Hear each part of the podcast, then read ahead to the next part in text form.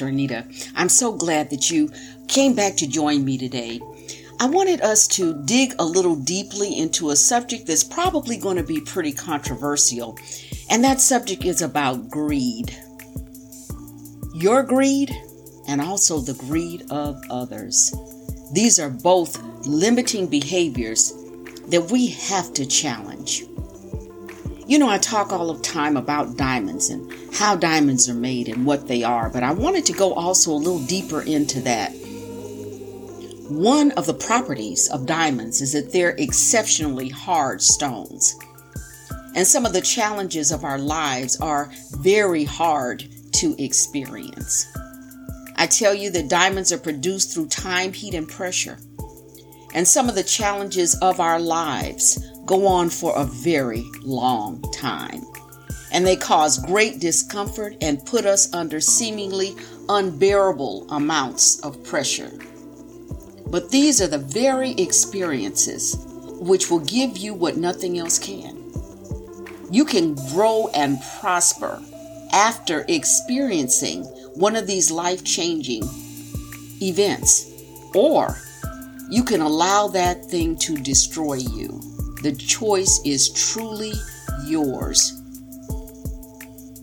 Let's talk a little bit about greed. I've had the experience in my lifetime to experience people who were greedy.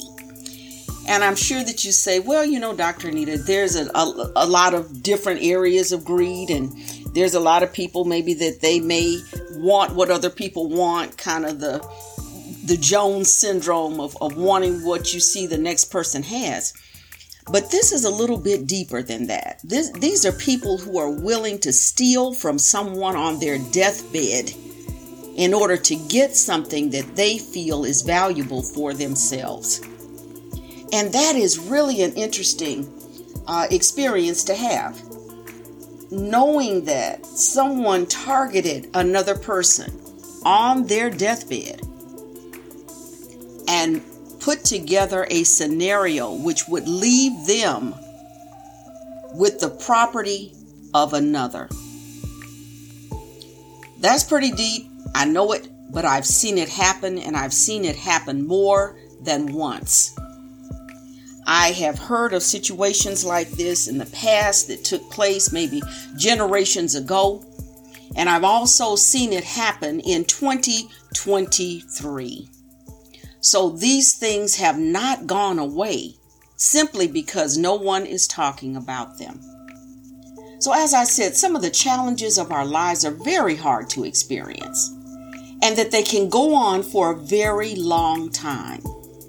If you find yourself in one of these situations, you need to be prepared that you will either release it or you will take the amount of time that it needs to satisfy the situation, to take care of the situation. I want to also give a little bit of understanding in, as to how someone can be stolen from on their deathbed. It happens because we have not allowed that still small voice to reveal to us the true motivation of some of the people that are around us. And I can hear you saying now, Ooh, Dr. Anita, this is harsh. This is not what we normally talk about. And I beg to differ with you. It actually is. When we're dealing with all of those limiting behaviors that have adversely changed our lives, we're talking about issues just as serious as this is. And I continue to say that you have to have a spiritual foundation, something within you that will guide you. And that's on both sides of the coin. Something within you that says, I don't care what type of need I'm experiencing in my life, this is just going a step too far. I'm not willing to lower myself to the point that what I see someone have in their home or in their bank account would cause me to insert myself into their lives in such a way that I come out as a person who benefits from the death of someone else. I've seen it happen. And I've seen it happen on several occasions. There's always two sides to a coin. There's always two sides to a coin. On one side is the person who, on one side is the person who unwittingly positions themselves in a place where they could be taken advantage of. As I said, sometimes the situation occurs because someone is com- is very vulnerable, extremely vulnerable. And they want to trust a person who may have appeared to be a friend. Many times that person's behavior has been questionable.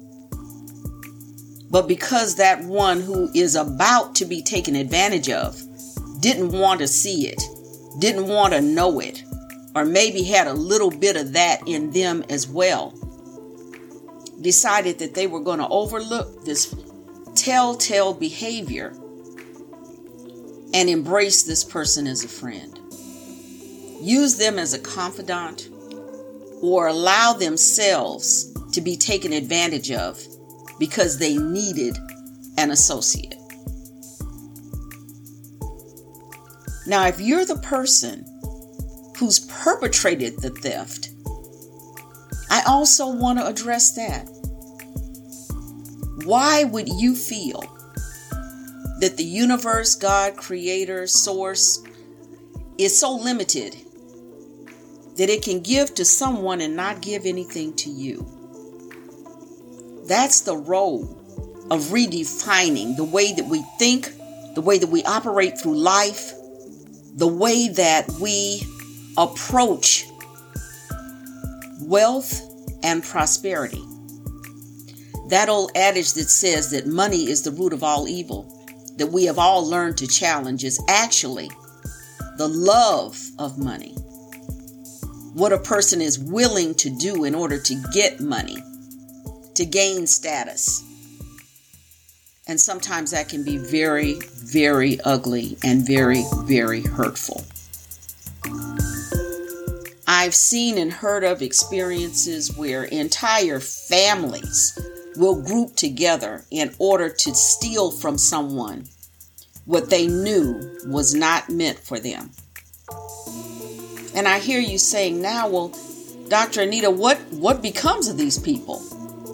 Well, I would say that they may feel as though they've benefited for the moment, but I don't believe that good comes from the way that some acquire what they appear to have. I talk a lot about process and how the process of becoming, becoming is a process, and that process has stages. Along with that, the stages of process is the training that gives you the ability to hold on to a benefit or blessing that you might get. And many times, when that process is circumvented, the benefit is short lived. We've all heard of people who have been large lottery winners and they've won millions of dollars. And in a very brief period of time, they've lost those millions of dollars. They're gone. And they're back where they were, only in a worse condition. Because now their friends and their associates are able to see that they were not able to hold on to what could have been a lifelong blessing. When we realize that the process that's needed to make wise decisions can't be rushed, it can't be circumvented, we're able to take our time as we develop the skill set that's needed for wealth and for wealth building, for prosperity. You can look around and maybe you've experienced this same phenomena. But then you come to realize the people who perpetrated this crime against you will never prosper. They'll never hold on to it. And what they were actually aiming at was probably not to hurt you, but to get something that they thought they would never be able to have another way. I remember uh, one of the teachers that uh, I studied under, and the situation came up uh, within this particular faith group of someone who was actively taking advantage of um, some of the women. And it was an attractive man who had learned how to manipulate others. And I remember it so vividly because it just made perfect sense. The um, leader of the this faith tradition came and, and told us all about it, and he said that the responses that he got from these women who had been victimized is that he seemed like he was so sincere. And his response to that was he was sincere. He sincerely wanted your money. And sometimes the people that that we can be around are sincere. They sincerely want what they believe that you have. And if an opportunity arises, many of them have no compulsion about walking through that door and attempting to steal everything that you have that they know does not belong to them. What I would say to them is that nothing good is going to come of it. You won't have a moment of, of peace when you acquire what you believe is wealth in this way. It's not going to turn out the way you thought. It's not going to be wonderful. You're not going to prosper because that is not the law of life and of the universe, of God, of spirit, and of the Creator.